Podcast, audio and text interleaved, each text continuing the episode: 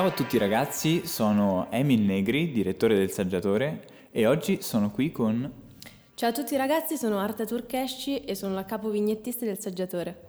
Oggi siamo qui a Gali Talks per parlare di arte e intrattenimento, una coppia di nomi un po' strana eh, che oggi ci permetterà di dividere in due il mondo. Proveremo a fare questa operazione. Quindi da una parte avremo l'intrattenimento, che spesso saremmo tentati di associare alle pubblicità, a tutte quelle cose che insomma quasi mh, ci, ci distaccano dalla realtà e quindi gli assegniamo un senso negativo. Dall'altra abbiamo l'arte, l'arte è quella cosa che ci piace tanto, no? la musica, non pensate solo alle arti figurative. E solo che forse non è proprio così, Arta, vero? Uh, la mia definizione di arte è piuttosto semplice perché per me l'arte è un rifugio, una protezione, è, qualcosa di bello che mi aiuta a sospendere pensieri dalla frenesia del mondo.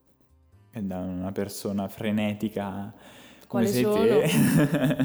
Assolutamente.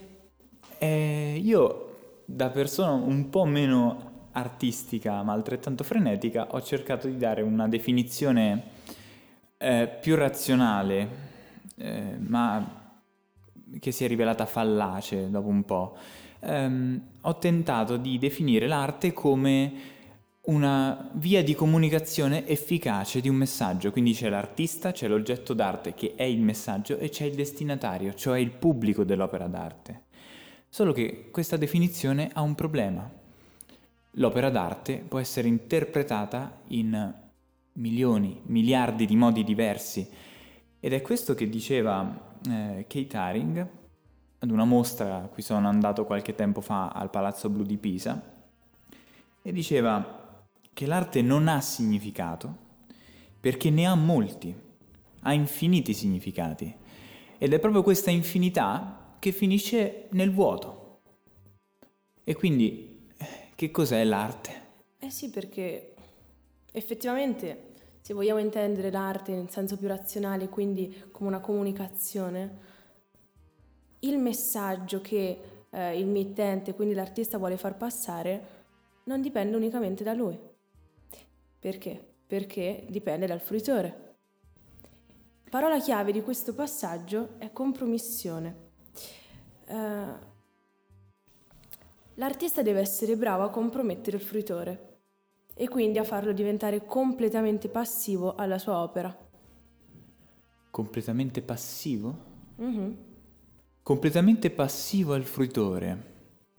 Beh, eh, io sostengo che alla fine l'arte invece è una forma eh, in cui il fruitore ha il ruolo principale, e cioè l'arte invita e non fa altro che invitare il fruitore a farsi compromettere, quindi non è l'arte che ci compromette, siamo noi che ci lasciamo compromettere.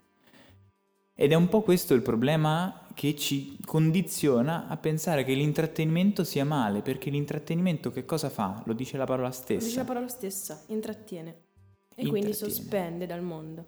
E sai che adesso che ci penso effettivamente la, la stessa defi- definizione che ho dato io di arte, quindi quella di sospendere i pensieri. Kate Haring, sempre, diceva eh, che l'elemento distruttivo distruttivo verso noi stessi, esiste in tutta l'arte, ma in fin dei conti è determinato solo dalle idee di chi ne fruisce.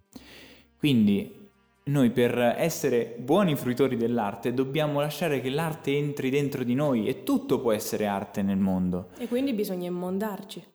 Bisogna immondarci, e cioè interpretabilmente eh, sporcarci del mondo ed entrarci dentro.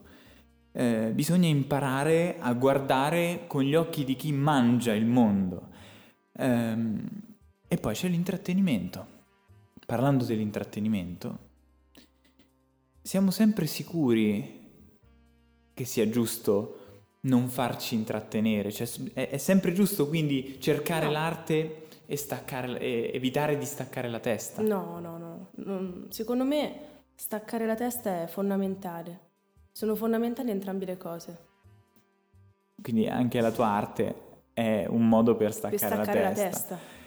E Eh. quindi abbiamo dimostrato che quello che abbiamo detto all'inizio è falso, perché una distinzione netta del mondo, quindi una distinzione tra arte e intrattenimento, Non è possibile. non è possibile, o almeno non è possibile farla in modo razionale. La distinzione tra arte e intrattenimento non è altro che soggettiva e la parola chiave di questa distinzione è compromissione. E quindi, ragazzi, impariamo a guardare il mondo, a guardarci attorno, a lasciarci compromettere e a mondarci. e a uscirne migliori. Bene, grazie a tutti per averci ascoltato. Se Grazie siete mille arrivati ragazzi. qui. È stato un piacere essere un'altra volta ospite di Gali Talks Per me è stato un piacere essere per la prima volta ospite di Gali Talks. e alla prossima.